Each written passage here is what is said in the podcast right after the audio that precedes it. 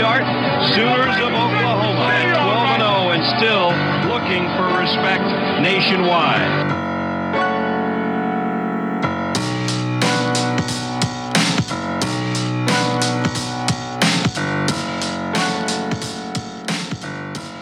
What is going on, Sooner Nation? Thank you all for tuning into another episode of the Barry and Mack Show. As always, myself, Barry, personal trainer, sports performance coach out of Tulsa, Oklahoma. And alongside me, former Sooner wide receiver, 2000 national champ, Mr. Damian Mackey. How are you doing today, D Mac? What's going on, B? Uh, if you look behind me, I don't know if they, I don't know if we do video. I know we do. Got the video up on the last one. It'll okay, so the video is gonna see, uh, I got the Dallas, the globe thing behind me. Might be a little foreshadow of where I am now. You know what I'm saying? I'm my mm. echo might look a little different because I might be in a different time zone. so I'm excited to be in Dallas, baby. We in Dallas. We made it. Let's cook. I love it, man. And for those of you who don't know, Damian's been on Pacific time for like a year and a half.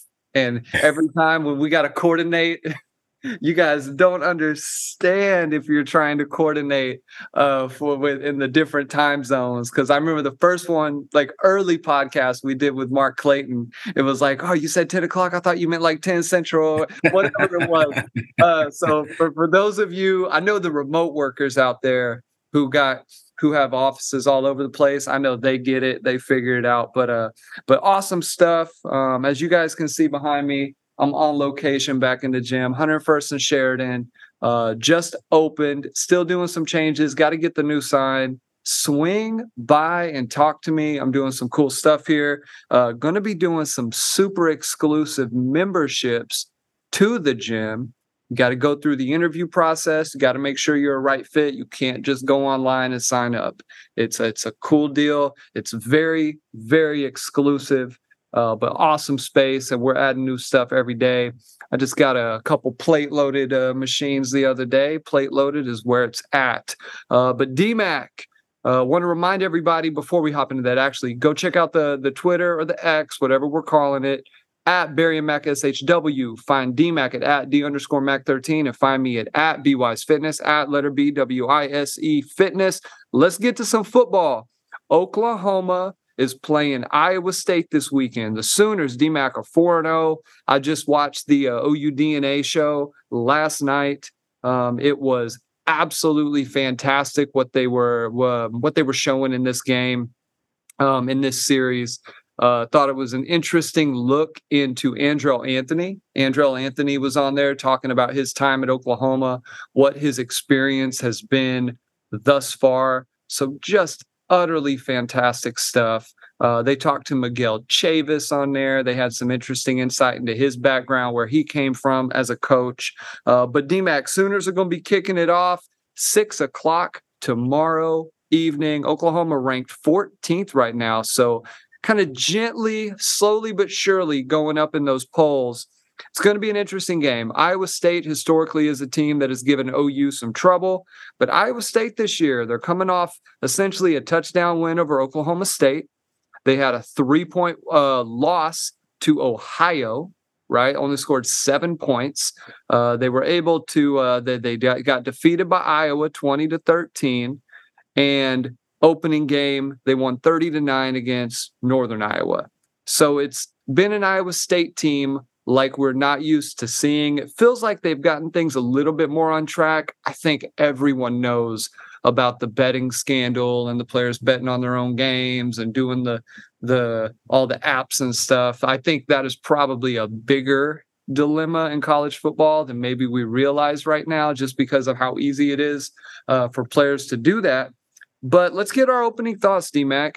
OU is showing well on defense. They only scored 20 points on offense, but they've also had some highlight games where they're running up the score. How do you see this game going this Saturday? Uh, you got a night game in Norman, so the lights are going to be rocking. The fans are going to be there excited. Um, if we had to uh, kind of handicap what we think this game is going to look like, what do you see happening? you know, this is one of those uh, you got to pay your you got to pay your dues. This is one of those uh, IOUs. This is an IOU game, right? Oh, Iowa State has been a thorn in the side of a lot of the players that's still in this program. Uh, Iowa State has been a team since the Baker years. I think they came to Norman and beat us when we had Baker in, in 18, 17, right? 17, so, yeah. yeah, 17. Uh, this is a game you don't take lightly. You don't worry about the name on the front of the jersey. You don't worry about their record and who they beat. Now I gotta tell you, they lost to Ohio. Like when you know you're talking to a a, a, a, Rudy Poo fan or just a fanboy, and they're like, "Oh man, they got beat by Ohio." You immediately think Ohio State. Nah, bro, we're talking about the green and gray team from you know whatever university. I'm literally looking at their logo. It is green and gray. it's green and gray, bro. Yeah, definitely. Um, how you lose to those guys? But hey, here's the deal: it's a conference game what is that thing? Is it a kitty cat? Are they the kitty, kitty cats? Cat. What are it's a, it's, they tried they put uh, claws on a kitty cat. Wow. No, um, this is an important game. Uh, this is how you stack wins and build momentum you really, you know, you watch the film. I remember playing against teams and you're watching the film and like, dude, their DBs are trash. Like they can't guard us.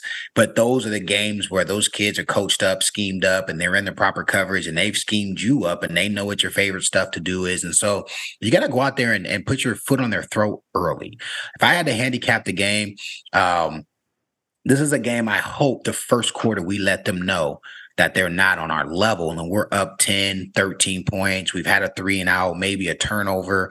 Uh dg's throwing the ball. I, I i liked what i saw last week. He threw the ball a couple times in rhythm deep which was good right? He wasn't waiting really late. Uh but this is a game where we got to make the play when the play is available. Uh we go up 10 13 points. I think this is a game we can cruise.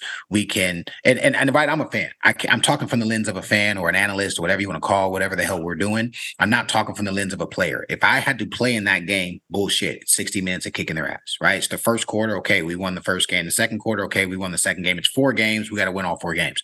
But I ain't that. I'm 40. I got some damn pepper and pe- salt and pepper in my beard. I get to be a fan. So we need to go up 10 to 13 points early, um, put them in a position where they know they're not on our level and then come out in the second half and do it again the first five to seven minutes of the third quarter, and then we can coast through this game. Uh, if you ask me early, B, I think I think we should win by 20 points. This is a game we should win by three scores. Uh, they should not score two touchdowns, one touchdown, a couple field goals potentially. But I mean, they have an anemic offense. They don't have a ton of uh, game breakers. They don't have Hutch and those guys that they used to have, where they six five guys who can moss you. That stuff's gone. It's all graduated. We need to kick their ass. Yeah, it's a it's not a good look for them on offense, man. And even defensively, Oklahoma State figured out a way to do some things. Uh, they ran the ball at times with a little bit of success. And if you've watched OSU play this year, that offense not good. They are not good. You know, everybody discusses Iowa State's defensive strategy that they uh, deploy DMAC with kind of that three down look, basically eight people in coverage. At least that's how they've defended Oklahoma in years past. They've probably changed some subtle things since Lebby took over. I'm sure it's not exactly the um, kind of the the marinade that they cooked up for Lincoln Riley that gave him so much trouble uh, when he was coaching OU. But it is one of those games where yeah, I, I, stayed up late the other night and watched the uh, Arizona State game against USC, and Arizona State threw every single trick in the bag that they could uh, put towards USC's way.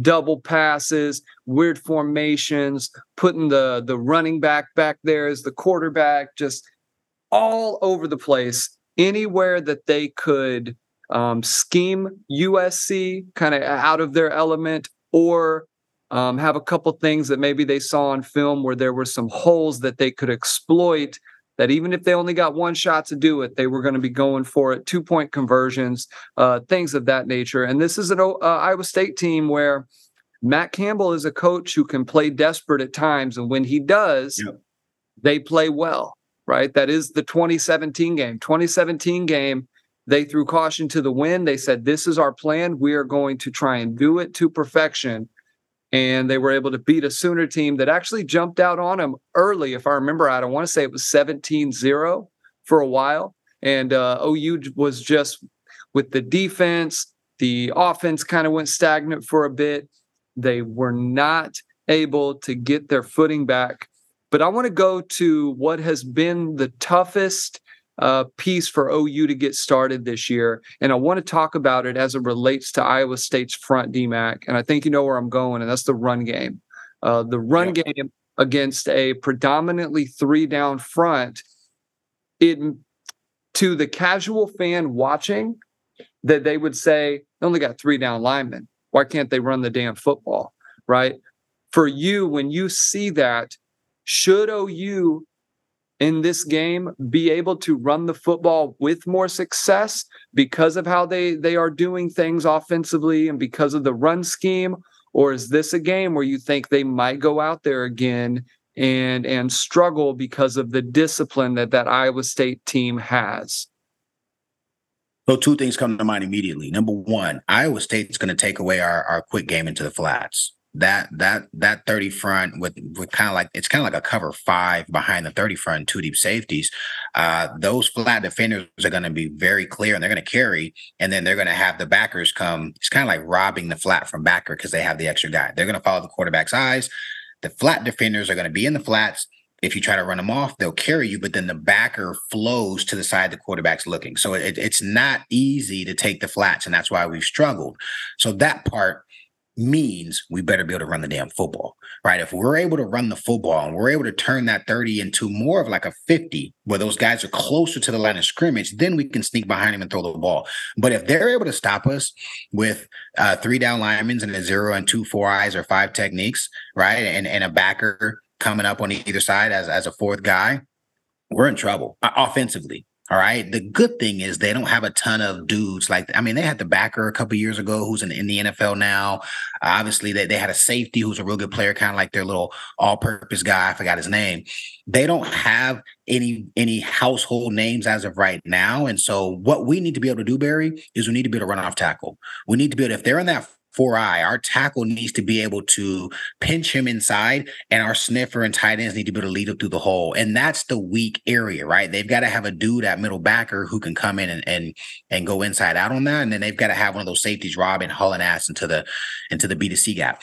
But I look for us to run a lot of zone read concepts with the uh or really the sniffer coming across the formation and kicking out while we lead through the hole, and then of course the GT, right? If we if we get that guard tackle counter working, where we everybody blocks down and we can kick out on that end, that outside guy. Uh, we we've got some stuff to do there. The problem is who's gonna run the ball. Hmm. I, I I honestly don't know who our best running back is, and I, I've thrown some shade just because at OU, like that's we. I mean, we've got some of the best running backs of all time.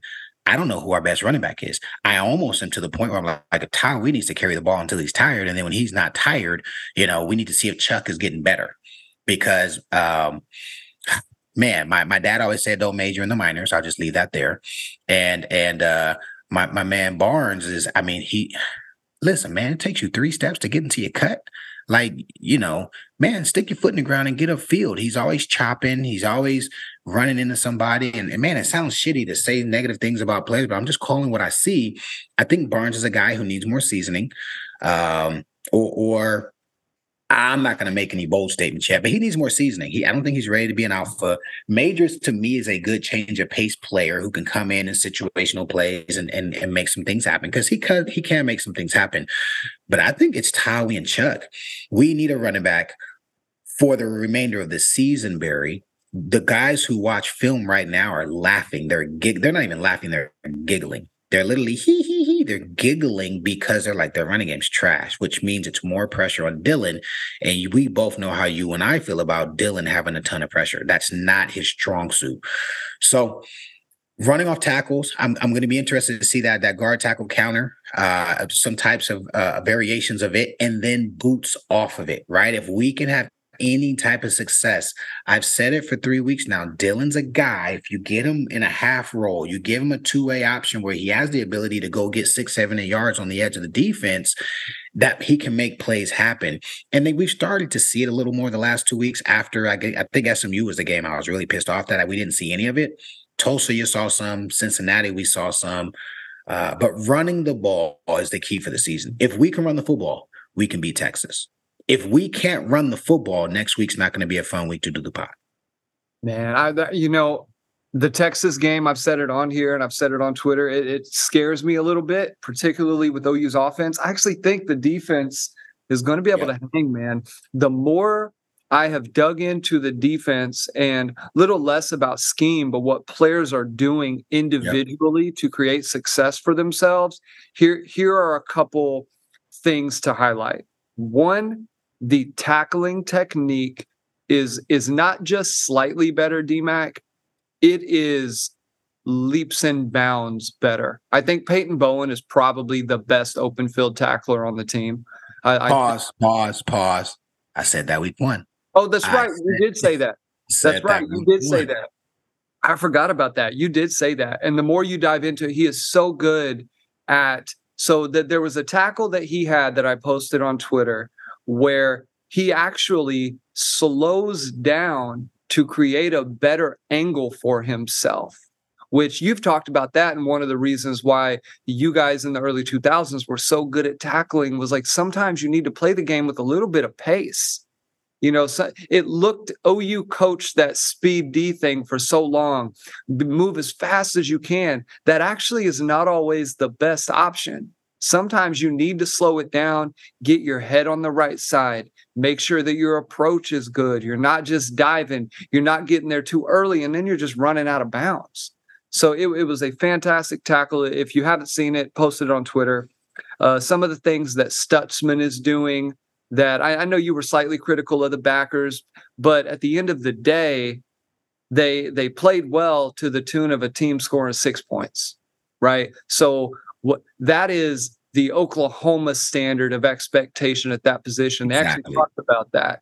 Um, it's not, exactly. it's not, yeah, it's totally different than, and it's good that OU is in that spot defensively right now. You're a third of the way through the season. You haven't had a K State game yet, right? Like like last season and the backers the the criticism is you made 95% of the plays that were there you didn't make 100 so th- i'm that, glad you brought that up.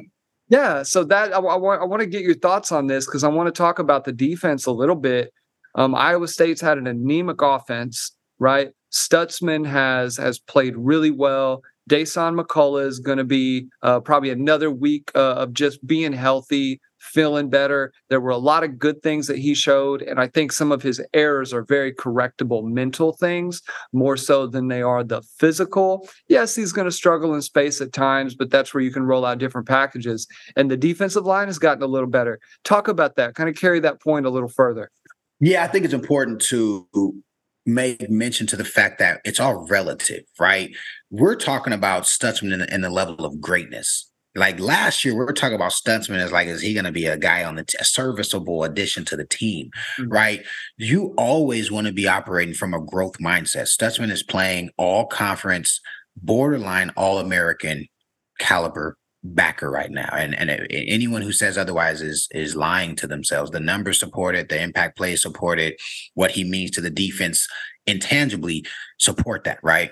I, however, am going to always critique him versus his best, right? And so I think it's important to make make it very clear to people that like, you know, the level of critique is different based upon the situation and the player, right? The, the the Stutsman we're talking about right now is versus the very best backers in America, and damn it, he wants to be the best. I guarantee you, he didn't grade out hundred. I guarantee you, there's things he went into practice with this week where coach said, Hey, watch this, right? Hey, pay attention to that. And we want to see him continue to play that level, if not ascend more.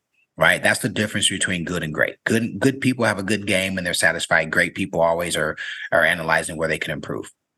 The other backers, uh, I don't have confirmation on whether or not Kanak's going to play, so it'll be interesting to see based upon what happened to him last week if Kip or Dasan will be flanking uh, Stutz. Both are great options. Uh, uh, is, I, I feel a little more comfortable with Kip playing all levels of the defense just because he's more fluid and comfortable going out of his hips into a 45 to cover the hole, to sink underneath a curl, right? To to kind of jump into the hole by, uh, where a dig might be going 12 yards versus Dasan. He, he gonna get you about three to four yards, and then he, you know he's looking to attack the football. So whoever that is flanking uh Stutz, if Kanak doesn't play, will be something that I'm paying close attention to. I also we didn't speak about this much, B, but I also noticed McKenzie came in at the end of the Cincinnati game. Yeah. And again, he was really good plugging the A gap and the B gap.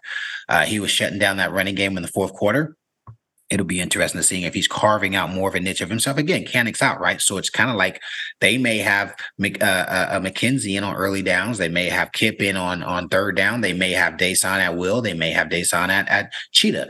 Uh, be interesting to see if Reggie's back because I think Reggie could play some cheetah. You got you got Key. Key has come in and is probably the last two or three weeks the best, if not top two safety uh, on the team. By the way, who kept saying it'll be interesting if we see Kip 2021 or Kip 2022. Everybody was throwing, uh, not Kip, Key. Everybody was throwing Key under the bus. And I was just like, guys, there's film from 2021 that show he's a damn good player. He had a bad season. He's not a bad player. So lots of moving parts, Barry. Um, I'm looking forward to see if our D line in a 40 front, four down, can get pressure or consistently stuff the run with just the 42 front with the four the four down and the two backers, right? If if Dasan and or Reggie, whoever that cheetah is, is able to able to float at about 12 yards, eight yards, and rob everywhere, they're going to be in a ton of trouble. Uh, yeah, it won't matter. Oh, go, Let me go say ahead. this and I'll pass it back to you. Oh, yo, it won't matter. This is a year, and this is where Sooner Nation. I want you guys to to to appreciate this, to to literally to kind of relish this this is a year where if the offense isn't killing it, we can still win by double digits. And we haven't had that, I don't know, since oh, I don't even think Sam's years most more. I mean, one of his years, the 09 defense, I 09 believe, was really great, but you didn't have Sam. Right. Well, and then he got hurt week one, right? Yeah. But, but like quarter one, he got hurt like like uh like uh, quick, man Aaron Rodgers. Oh, bro, I'll never forget it. Blitz off the backside, eight. I mean, blitz off the backside, weak side. I think off the right side, and and and killed him. But it's good to know we have a defense that's formidable. And you're right, we'll get to Texas. The defense can have a say around what happens with the Texas game this year, much more so than it did last year because there's no glaring weaknesses. Coming into this Saturday, 6 p.m. If we win 27 to 3, I'm okay with that. If we win 20, 20, 27 to, to 9, they score a touchdown and try to go for two, and then they end up kicking a field goal or something, whatever. Like that's a team that you can win those hard games with. That's a team that beats Baylor the last couple of years. That's a team that does not lose to K State because they have a sound defense. So, watching the front four, can the 42, which is just the backers and the four down, um, be, you know, create chaos? And then, of course, our secondary just keep doing what you're doing. Don't give up the big play. Don't let a 15 yarder turn into a touchdown and tackle well in space. Yeah, it's uh I'll say this on Kanak, you know, based on what was going on with him and what I've heard, it would be and knowing the way OU treats kind of the the way their sports medicine department, their doctors work, I would be highly, highly doubtful he sees any action. I think they're going to put him probably two weeks away from that situation. I could be wrong, and they could say it was a fluke thing that it was it was a hit, it was whatever it was, and he'll be out there. Also say this about Key. There was a couple plays that I saw, and then I kind of harkened back and went back and watched some of the TCU game. He is healthy this year. That ah. really impacted his game a season ago. All right, there, there's a certain OU player. The rumors are it's a hamstring issue hamstring issues for guys that are fast and rely on speed and explosiveness. It is such a critical piece to being fast, and it is so hard to get over that injury because your hamstring is such a, a vital mover. It's such a vital piece when you run that there's no way to run full speed on a regular basis, right? So you either try to get it healthy and you're never running full speed, or you're running full speed and it never fully gets healthy. So the only thing that works is time away for it to get fully healthy and then slowly progressing back to running full speed. Right there there's no that there's not some magical touch with an injury like that. Anything around the hip, so quad, hammy, glute, Um, even if you have some ankle stuff going on, probably a little less impactful, but it's still you can tape that up and make it pretty rigid. But even that will affect your movement. The interception that he had, he was parallel to the line of scrimmage and turns his hips and reacts so well and explodes to the ball where by the time he was there he was basically just waiting on the ball to get yep. to the sideline right uh, a year ago he either and and even possibly 2021 he reacts late and is still close but he probably ends up going out of bounds and doesn't pick off the ball. These are small details that that really impact the game and i talked about it over there on the site uh, but I, I, think he has really really upped his profile um, th- this season. I think in that game he was uh, arguably the best defensive back in the entire game i think it wasn't even uh, wasn't even close in, in some regard um, want to talk about Dillon gabriel just against this team what you, you kind of touched on it a little bit with how Iowa State is going to play defense. What areas of the game? Let's assume the the run game is going well, DMAC. Let's assume that what Lebby schemes up is is working, and OU is able to. Maybe it's nothing crazy. Maybe it's five and a half yards of carry, right? But it's solid. What areas of the field are is DG going to have to be able to attack and and receiver wise does the way Iowa State defends does it change the way receivers um, are gonna gonna look at their routes and maybe how they need to uh, be on the same page with the quarterback? Are there going to be more opportunities for scramble drills where a DG is maybe working outside the pocket a little bit? And and is that stuff that OU is thinking about schematically as they go into the game? So, a couple of things. Um, they play that big cover three. They do everything in their power to not let you get behind them down the sideline. Right now, we've got receivers where we can still chunk it up and say, "Go get it." If you've got Anderson, Anthony, Gibbs, right, those guys can can go up and get it one v one. And so I do imagine we're still going to take a couple shots.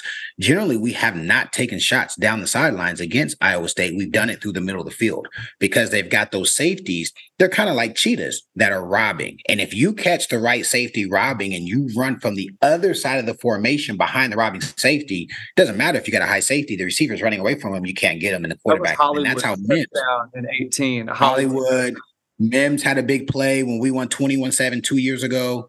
Um, but but it's it's it's a it's a cover three beater, right?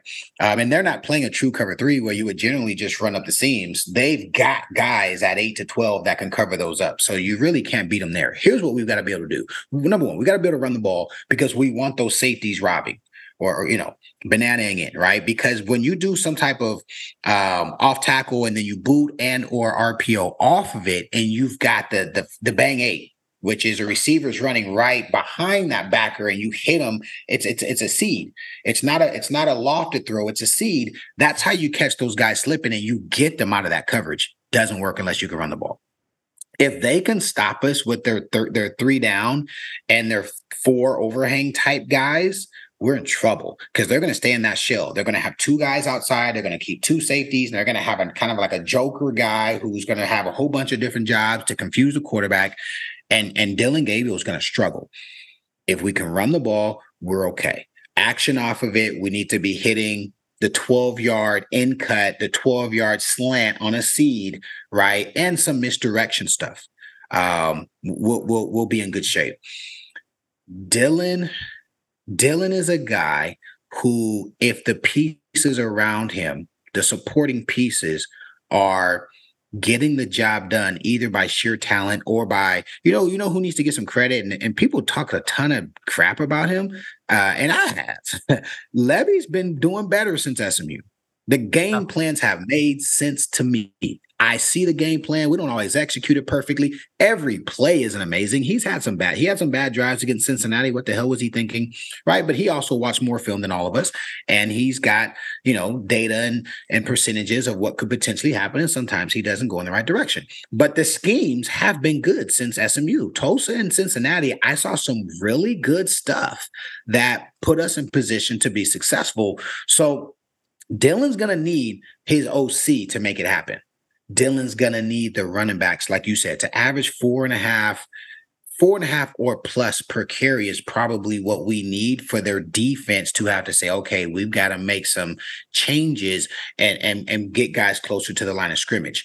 If we're not averaging four yards a carry, and if if if uh, Lebby is not having a great game in terms of scheming scheming things up, and we've got to put it on Dillon, I think Dillon struggles. And by the way, I, is it okay for me to say this right now? I might ruffle some feathers here. I've been hearing all these internet chirpings about if you think Dillon versus Jackson is this, you don't know football. Like, how dare you tell somebody who played football at the college level versus a guy who has never played football who knows football? Like, let's let's let's call a spade a spade here. Are you serious right now, bro? Like, because we play in a terrible league this year who don't have good quarterbacks and don't have good offenses, all of a sudden we take our standard out of you and say we want the very best for our positional players. That's not the way this works. It just so happens we're in a year where the talent is down. Most of the teams are down. And we have a phenomenal defensive head coach who has turned around the culture on defense very quickly. That doesn't mean like all of a sudden Paul Thompson's as good as Baker Mayfield. That doesn't mean all of a sudden like Trevor Knight is as good as Sam Bradford. Like our quarterback's our quarterback. I said it last week. We support him. He's he's played better. Still do. He still he still gave away two walk-in touchdowns that if we score those touchdowns, the Cincinnati game is totally different.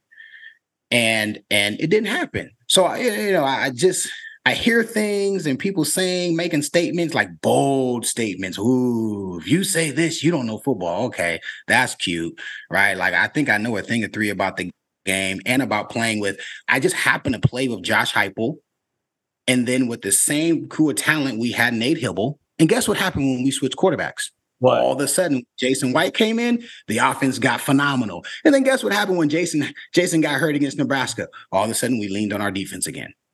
So, so you know what I'm saying? I want to ask you about that. That's an interesting point. So, like in practice, the way well, what really elevated Nate? Because it seemed like you guys knew like Jason's got the arm, right? It seems like you guys knew that and he could move but yep. he wasn't necessarily the starter early on. And I think fans a lot of times just don't understand um, maybe what all is going into that decision and all the dynamics. Uh, it doesn't have to be be kind of long, but I'm just curious because fans see this deal and they say, okay, well Jackson is more talented. Why isn't he starting? How did Nate elevate himself in that? Well, number one, Nate and and J Dub were close. J Dub was coming off an injury. Nate was the backup all year to hype in every coaches meeting and every QB meeting and every OC meeting. So there was a level of trust, right? Coach Long knew that Nate sat next to hype for two years. J Dub kind of when he got hurt, we didn't see him for a while. Like it's kind of like when I got hurt. When I got hurt, I I I was not in the football building the rest of the season. I was dealing with my, you know, my my concussions and such. Yeah. But the, the other piece was this Nate knew how to do what he needed to do. We, we talked about this in the pod. If we're running H flip 96 Z post, it's a, it's a levels route, it's a zone beater. You're running at three different depths in one third of the field. You're running an out, a curl, and a post, right? You're putting two defenders, stressing them against three receivers, and you're forcing a backer to fly to the flats where we can find the hole. Nate knew if we're in clean zone, how to just take the curl, or if the backer sank, how to just take the out, right? Nate's going to take the easy money. You know what? You know what J Dub's doing? J Dub's peeking to see if that safety's dropping. J Dub is going to peek that extra half second because if that safety's feet is on at 12 and he's not getting out his feet, he's throwing the post. He's just going to throw it over his head, and Curtis Fagan or Antoine Savage, one of those guys, are going to catch the post, right? And guess what? He learned that from hype. So Nate was a guy who the coaches said we trust him. He's been in the room more. He's not the better athlete. He, if J Dub's arms are nine, uh, Nate's is an 8.2. Nate, Nate, Nate's balls were twice as fast as Hype's, and J Dubs just had a little bit more sauce on it, right? But you didn't lose much. By the way, Nate's a 474 guy running in a straight line. Nate's a four seven four guy. He's not. He's not a four nine or five. He have a lot of wiggle, but yeah, he had some. He did, had no wiggle. Yeah. He had no. J, uh, uh, Nate had no wiggle. Yeah, but yeah. Jay Dub's a four six four six one, and he got wiggle right. So it's it's two different levels. But yeah, there's a. I mean, I get why Dillon has to start. You can't trust Jackson. He's a he's a pup, and these are the bullets that are flying that are going to dictate whether or not BV is revered or on the hot seat, whatever. Right? There's a lot of left to be played. That doesn't mean we can't tell everybody what we see with our own eyes. That doesn't mean it's not apparent to everyone the talent level and disparity. We got to win seven more games, eight more games because our schedule says they're on the schedule, but we can also assess and see very clearly, right? We run a, a shovel concept with Dillon and Anthony gets blown up and and Dillon throws the ball backwards we we run a QB lead and and Majors misses the block. But Dillon fumbles the ball. You know what I tell myself? That's what a freshman would do. So if he's more talented, he's got a higher ceiling, he's competitive, and he's played enough and made some damn good throws. It, it's not irrational for fans or people who analyze the sport to say who knows what could happen. Now, the idiot who says Dillon sucks and and there we don't have a chance, okay, I got you there. But to say like anyone who thinks Jackson should be the starter doesn't know football or blah blah blah blah blah. Like, dude, you know what I'm saying? What what did the uh, what did the what did the Oregon coach say? Uh, Deion's here for clicks. We're here to get dubs. You know what I'm saying? Like we ain't trying to get clicks, man. We tell we we calling football, man. We see what we we see what we see. This ain't just about clicks, right? This is about telling the truth. And I think a lot of the students, by the way, somebody's not gonna like that. Somebody's gonna probably, oh Mackey, blah, blah, blah. I'm sorry. I'm not here to to to coddle your feelings. You know what I'm saying? But I also know there's a ton of fans who also respect that. Dillon's our guy for now. We gotta rock with him. He has his limitations. Jackson's up next. I just would hope Jackson gets more opportunity going into the SEC next season with a down Big 12. I think he could gain some confidence. We keep winning, we got to roll with what we got, but it mm-hmm. still is what it is. Yeah, it's just I, have touched on it before, but it's just a, a very black and white objective way of looking at the sport. Position by position, you have certain athletes that are able to do X, Y, and Z, and the others are not. And these aren't even things that are necessarily going to develop later on, right? A lot of these things are you have capped out what your ceiling is. You, um, so your genetic potential for your position at your age with your given background and skill set has been maximized. And, and I think Dillon is at that point where he's pretty close to a finished product right? Your your biggest development, and there's a, a lot of research to back it up, is freshman sophomore season as a college athlete right? There's also some stuff. If you're in a good program in high school as a 17 18 year old you can see a lot but your jump as a fre- especially with how they get there in the spring now so they have a real time to acclimate themselves what what that summer does for a guy who got there in the spring really elevates that jump, but it is that next spring and summer where you get the the big leaps. And then after that, you know what happens, DMAC? Guys tend to taper off. You're here yep. until you're kind of here, and then you might have, you know, maybe your bench goes up a little bit. Maybe you you shave a, a couple tenths of a second off your time because your start gets better. You're a little stronger, so you got a little more powerful uh, get off. But it's just a a very black and white view of looking at sports. And and when you're saying that somebody has a certain talent or skill set, it isn't to disparage the other player. It is just being honest. Um, big broad picture, DMAC. This is something I was just thinking about. Last year, time management, game management was a something that, and of course, sort of situational football was a big criticism of BV. How would you grade him so far this year? Situational football, time management, those kind of things. Improving um, on a scale, you know, a sliding scale. I think we're we're we're heading in the right direction. I think offensively we still played on pins and needles too much. Um, I think we've been much more aware about when to play with a ton of pace and then when to slow it down a little. We've I think we've given Lebby some graces this year where okay, okay, there's they're they're they're muddle huddling, that the clock's going down to 12, 10, 8-ish kind of a thing. And and I think that's a step in the right direction. But I want to say SMU, there were times where we were we had three possessions in a row where it was a three and out or a really fast possession, and yet we still didn't slow down and kind of get our bearings um, to improve.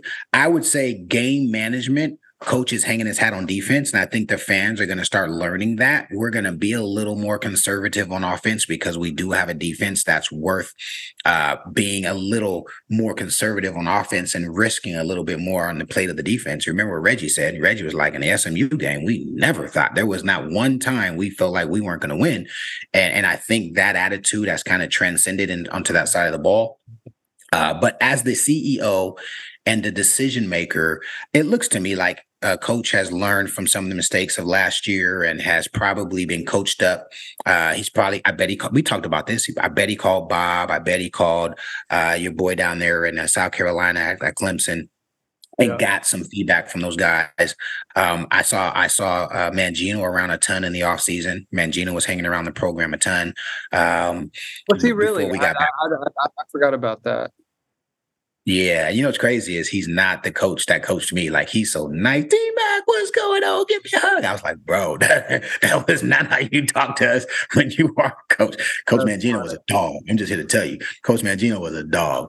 I mean, clearly he's some stuff has come out. So sure. um, improving. I think at the end of the year is why I will give him a final grade because who knows if another Okie State manifest where we literally give them mathematical chances they didn't deserve if we just run if we just take a knee i think we limit two additional possessions we gave them in that game. Um, so it'll be interesting to see what what what happens. And then the other thing is we haven't had any real adversity. I mean think about it. Our biggest adversity was smu i think we were we were up a, a touchdown or maybe 10 with the ball.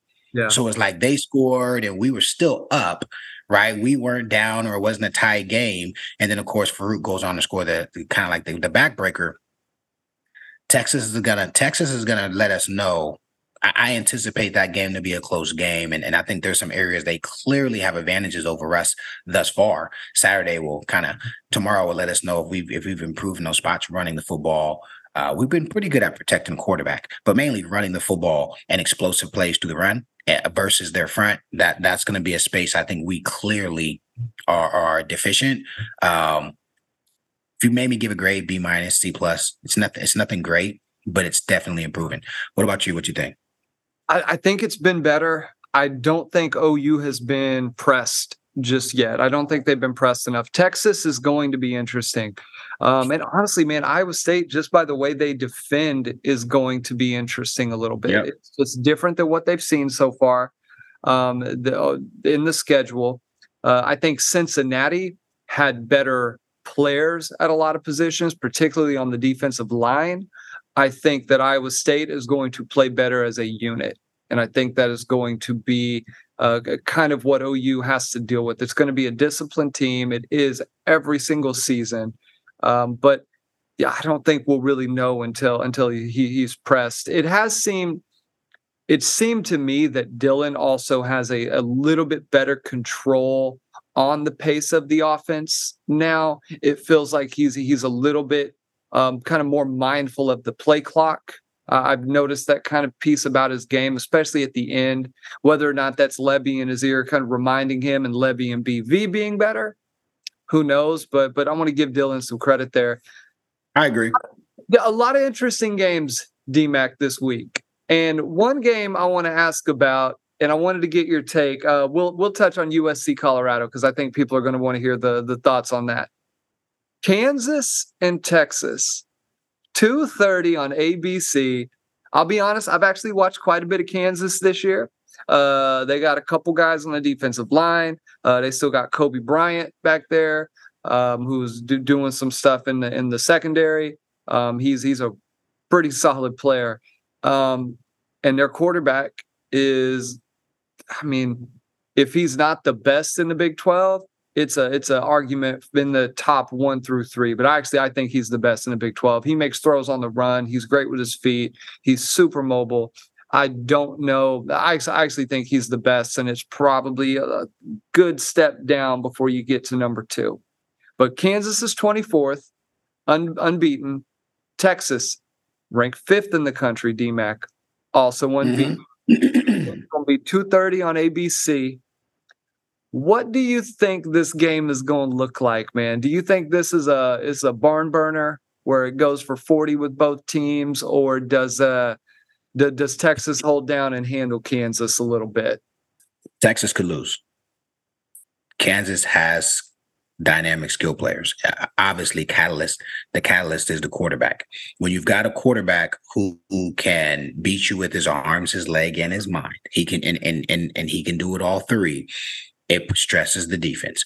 It it it multiplies that when he can beat you with his feet, uh, like a running back, right? And so probably not a wide receiver. He's not going to Michael Vick and beat everybody to the corner. Texas has some dudes who can run, but a running back, he can go get you 12. He can make a backer miss, missing space. He can go take a 30 yarder to the house, right? Uh, you know, you know, Texas is the type of team who gets lucky and there's some some crazy injury. Barring some crazy injury, um, KU's gonna be up for the game. They're they're they're gonna be up for the game. And and uh, you know, I, I like I like the Q. I feel like he's getting better. Uh, what's the kid's name at Texas? What's his name? Uh, Ewers, uh, quarterback. Yeah, what's his name? He looks good. Quinn Ewers. Yeah. Quinn, listen, remember at the beginning of the year, I said he's a better athlete than Dillon, and we got all this flack. Do you see him take that ball 30 yards down the sideline and and and and, and was picking up speed? um, but but he's not going to make the defense change their approach. Mm-hmm. If if KU secondary holds up, KU can make the game close. That the game is going to boil down to two things. If KU can stop the run with seven, and if KU secondary, they're going to give up some big plays. Texas has formidable receivers, but if they're not just getting like pre-snap beat, they know that there's a weak link and they can run by him continually, or on third down they can then cut the kid or whatever. KU can compete. I do think the game is in the 30s.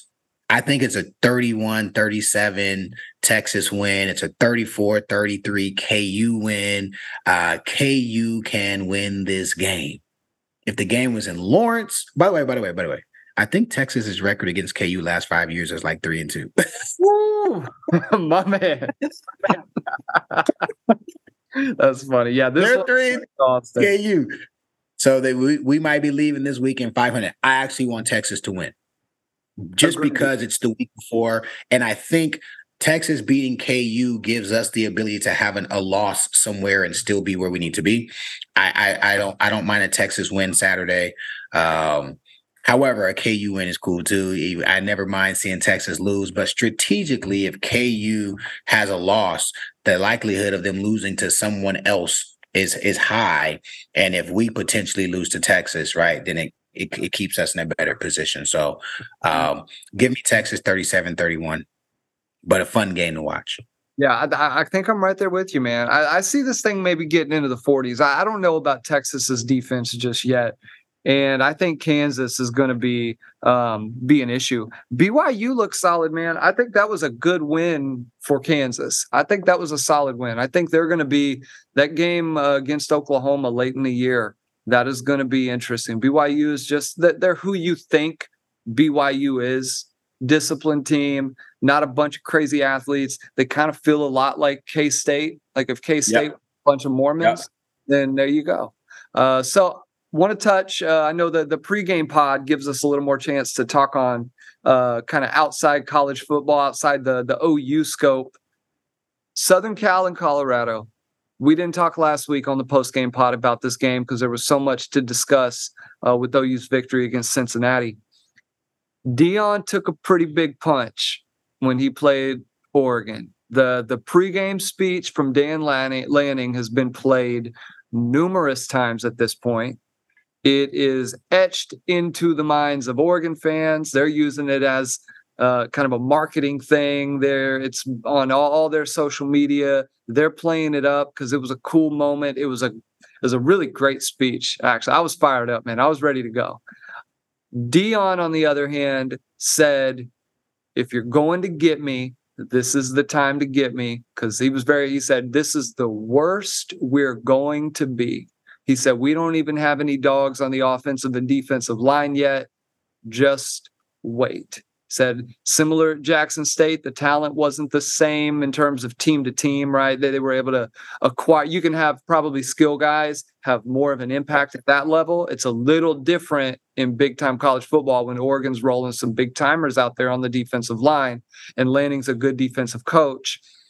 What what did you think about that game? And then I want to touch on this USC Colorado game. USC I'll tell you, I think Shedeur, if if he is able to get time, could throw for 450 against USC.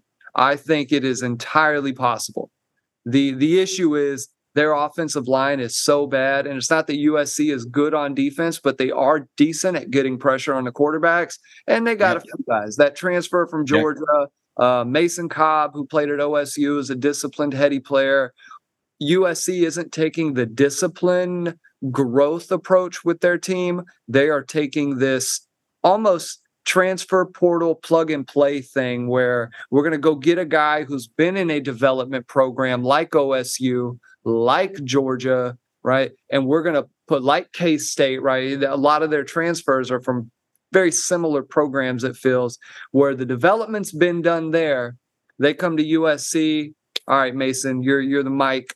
You're starting game ready to go. Uh, so so USC a little different approach to defense. Uh, how do you see this game going? It's going to be a noon kickoff on Fox. So what does that mean? They're playing at 10 o'clock in Colorado. That's going to be an early game, man. They're going to be up at six in the morning. Uh, how do you see this thing going with USC and uh, and, and Deion's team? He said a different. That's called a shitty defense. It's not called a different style of defense. It's called a shitty. Two different fan bases. Oh one God. fan base is happy to see you go, and the other one is man. They are. They are. They got the pitchforks out for your boy Grinch. But anyway, hey man, Colorado versus uh, uh, uh um, Oregon, a better team won. We've said, you know, everyone knows football is a game won in the trenches. Oregon said, we ain't letting Shedeur beat us. We're gonna put six on five. We're gonna put five on five. We're gonna bring, you know, uh, pressure from from different areas, and we're gonna. He's the brain trust, right? If you can disrupt the brain trust, nothing else can go. Great game plan. Uh, which I wouldn't expect anything less from a coach like Lanning. He just wanted to put it to bed quickly, and he did. Um, I'm not very confident in the game versus SC either because USC's weakness is also USC's defense's weakness is also Colorado's offensive weakness, which is running the ball. And USC's defensive strength is also Colorado's offensive weakness, which is protecting the quarterback. You're right. USC has three or four guys who on any given down can win 1v1. Um, and and when they pin their backs, go get the quarterback. I think USC is going to do the same thing Oregon did and say, screw the little the little jitterbug running back might break one or two. He might because because USC is not disciplined like Oregon was. So I would be surprised if the little jitterbug running back from CU scored a touchdown or two, but it's not going to deter or stop SC from bringing constant waves of constant waves at Shedeur because they understand if you give him confidence, then all of a sudden those receivers come into play. And without Travis Hunter, then they don't have their go-to guy who can just go win 1v1 when it matters. So I think I'd listen. And then of course, Links, you know, Links trying to get his quarterback the the Heisman two years in a row. I think he wants to have that under his belt. Caleb probably is the front runner right now, just based upon how he played. This will be a great opportunity for them to have the national eye, for them to have a ton a, a ton of people talking about the game. And I bet Caleb probably is, accounts for six TDs. He's the best player in college football, and it's not even close. Like he's literally, he, I mean, you know, he's he's Patrick Mahomes uh, at the college level, probably a better athlete. So a lot to a little man. I, they're playing in SC. They're playing in SC or Colorado. They are playing at Colorado. I still think they lose by four touchdowns. Yeah, I, I think this thing's probably like a 56 28, 56 24 kind of yeah. kind of game will work. It probably will be similar to um I mean remember when OU used to play Tech and especially that year Baker Um, oh, it, was, oh, it, was, like 42 24 or something of that. Maybe oh, you got 60 in that game. I don't remember. It was like 60 to 40. We could yeah. not stop Patrick Mahomes. That was Patrick That's Mahomes, by the way. That's right. Yeah, 16. 16. Yeah. So and that was when uh, Mixon scored like five tugs. He, he had a one handed catch on a, on a, he just he's running down the field and just sticks his hand out and catches a fade. And yeah, crazy game. Yeah, I, I see it probably probably going that direction. Uh, want to ask, man, who do you uh before we get out of here and pick the OU game? Best team in college football for you right now? It's been kind of a year where not a whole lot of teams have separated. You know, uh, we've seen in years past, either Georgia looks really good right off the front, Alabama looks good, and Georgia's looks solid. You got a lot of unbeaten teams still sitting at 4 0, just kind of running down the top 10. You got Georgia, Michigan, Texas, Ohio State, Florida State. That's your top five. And then you got uh, Penn State, Washington, USC, Oregon, Utah, with Notre Dame and Alabama right on that outside looking in at 11 and 12. In, in DMAC's opinion, uh, best team so far this season is who? Well, so there's a couple different approaches. Number one, Georgia's schedule is pitiful. They're in the SEC, but their schedule's pitiful. So they're going to be around at the end. I don't think they're the best team in America this year, but they they're not going to play anybody with a post. I think Tennessee is the best game they have left on the schedule, and and we need hype to figure that out. I think I think it's Tennessee. Um, a name I'm going to throw out that most people are not probably haven't paid attention to is because they don't watch West Coast football is Washington. Mm. UW, both sides of the ball, dynamic quarterback, dynamic two dynamic receivers. It's a quarterback driven game these days. Uh, Penix is a guy who and can come back from victory, can put you away. He doesn't miss throws. He throws guys open and he can beat you with his feet. He's not, he's not totally your dual threat, but he's definitely athletic enough to run if he needs to. Um, and then Florida State. I think that game against Clemson's one. Well, think about it. They've already beat Clemson and LSU. So they've already beat two teams that are like perennial top 10 teams. I know Clemson's went, went on to lose again because quarterback play, right? Quarterback. The best resume is Florida State. But man, Florida State's played against some guys who on defense have a ton of NFL talent, skill guys, you know, um, and they've got a quarterback who can beat you all three ways. He can throw the ball well enough. He can beat you with his legs, and he's a he's a he's a floor general. He's a guy who who's not you know, just waiting for coach to tell him two or three plays. So right now, you know, Georgia has the has the record to kind of get back into that into that playoff position. Uh, I, I I think I think on any given Sunday, UW can play with anybody. I watched them against Cal. I watched them against Tulsa. Uh, by the way, Tulsa got some. Tulsa got a little bit of a little work off of them. You know what I'm saying? Tulsa did well, and and and Cal did too. But they emptied the bench in the third quarter, and Cal started to come back a little. Um, but Florida State, I think those three teams will be there. Michigan, obviously, I just think Michigan's a team where if you spread them out and you've got like Jimmy and Joe's, that's problematic for them. Ohio State, don't the quarterbacks is killing me. I, I just can't. I you know I, I, hate when the national championships are quarterbacks that are managers at the college level. That's trash to me. SC's got fundamental issues defensively. Um, Penn State, I got to watch a little more. You know, mm, I'm going to ask you. They're, still- they're they're interesting defensively. They're really good. Offensively, yeah. uh, their quarterback uh, Drew Allar, I think is how you say that last name. He is he's good but he's good in like going out there and giving you like a 17 for 31 for two touchdowns and 240 yards. Like he's not oh, going to necessarily beat you. Um, he's not going to get you beat. He's also a huge dude. I want to say he's like 240. Um, wow. He, he's a big kid. A very, he almost body type looks a lot like Blake Bell.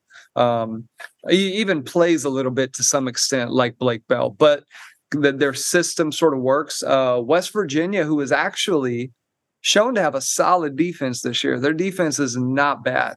Um, offensively, they're atrocious, but defensively, they're not bad.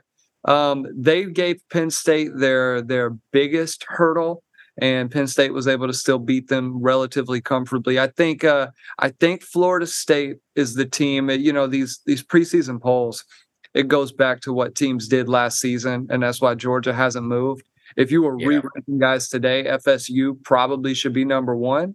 But man, I, I kind of agree. I think Washington and Oregon, outside of Penn State on the other side, I think they're teams to watch. I think Oregon is a uh, Bo Nix has gotten a little bit better. Um, his game is yes. just, he's just cut down mistakes more than he's necessarily improved the top end aspect. He was just so mistake prone, man, and and he would make mistakes at the worst possible time. So I think he's gotten better in that regard.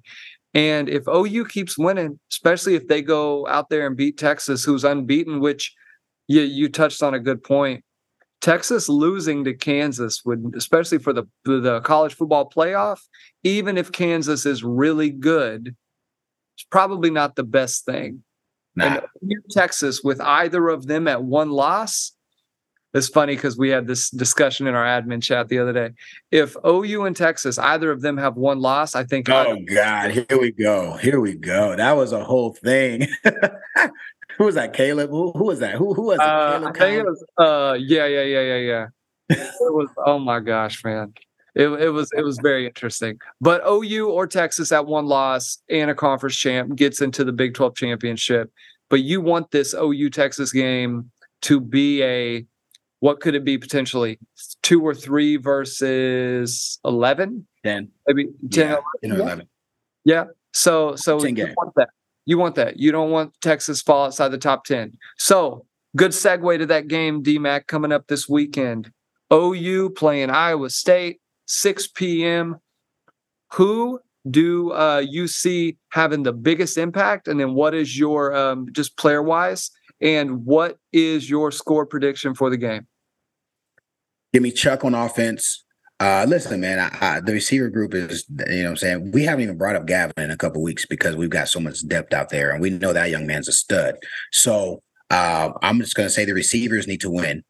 That's a beautiful thing we haven't had in a long time, which is the receivers winning 1v1. We can throw the ball up and expect our guys to win, and they've done that. So I want to see Chuck. We need a true alpha. I think we've seen enough of, of Barnes and Majors to say they're kind of complementary guys. I think Tawee is the perfect finisher, like the perfect finisher, where he's a guy who, when you loosen the defense up, he can bang on them and pick up those third down second half of the game. I think this is a prime opportunity for Chuck to show that he should be the alpha on defense, I, am just going to stay on the Stutz train. Stutz is a guy who has earned my respect. I'm a guy who was questioning whether he had it in him. He's shown that he has a minute, has it in him. Um, but him along with PJ uh, and Bowman. I like those two puppies. I think they're going to be mainstays.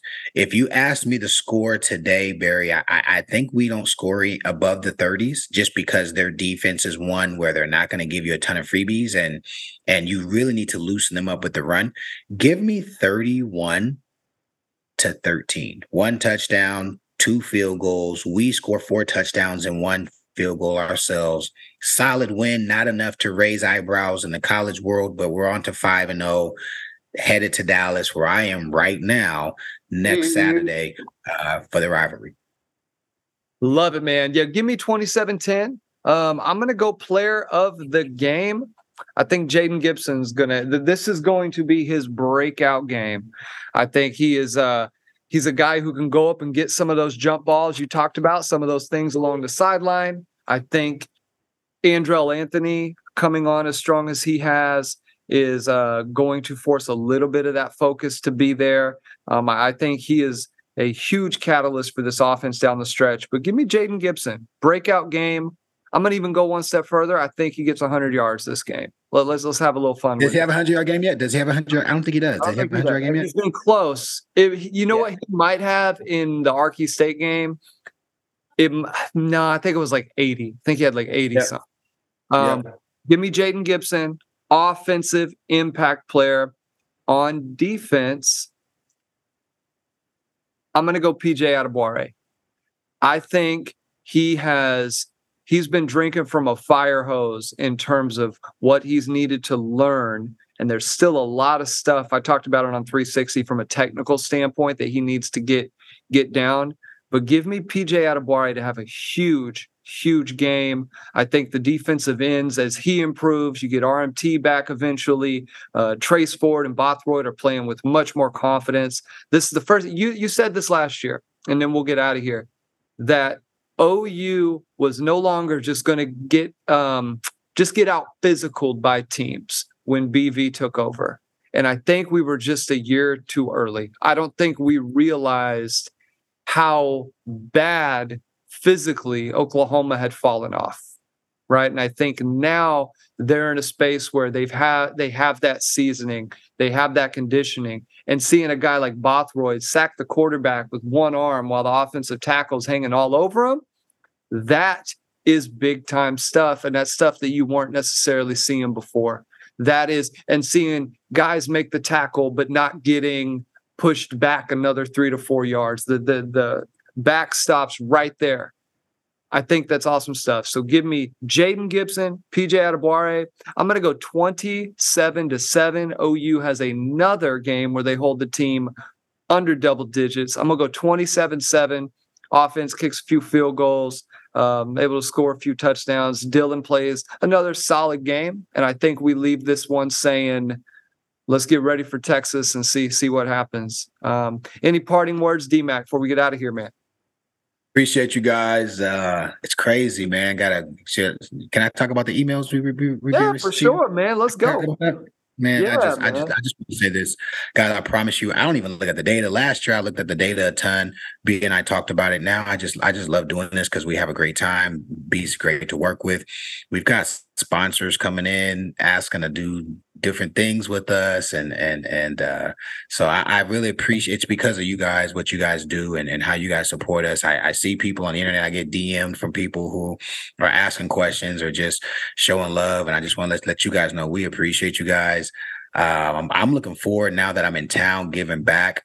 I'm going to go down to Norman and see if I can get uh, some game day remote stuff happening where like we were we really had it set up. I just was too far away. So look for us to be doing stuff on game day where you guys can just come in and be around and and, and talk. We won't be this Saturday. Okay. And obviously OU Texas will be here in Dallas. But uh just gra- attitude of gratitude. You know what I'm saying? Creating a pod out of nothing you know, uh, shout out to that old site that kind of introduced us together, and and uh, we found out that we were like-minded individuals. Shout out to them. I appreciate them for creating that platform for us, and shout out to you guys. You guys have been phenomenal.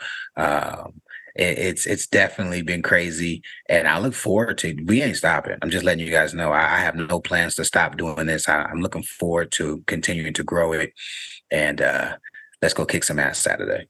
Yes, sir awesome stuff. Likewise, DMAC. Uh, it's been an awesome, awesome time. The emails are pretty cool, man. Got some they see you guys, Sooner Nation. That's what it is. They yeah. see the fans. They see y'all.